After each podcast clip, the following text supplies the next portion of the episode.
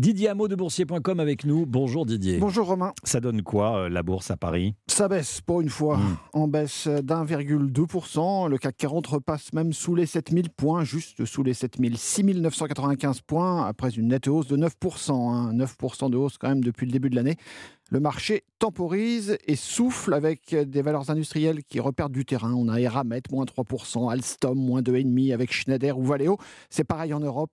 Euh, ça marque une pause à Francfort, moins 1,3%, Bruxelles, moins 0,9%, Milan, moins 1,2%. Le CAC 40 donc recule d'1,2%, 6995 points. Merci Didier, à demain.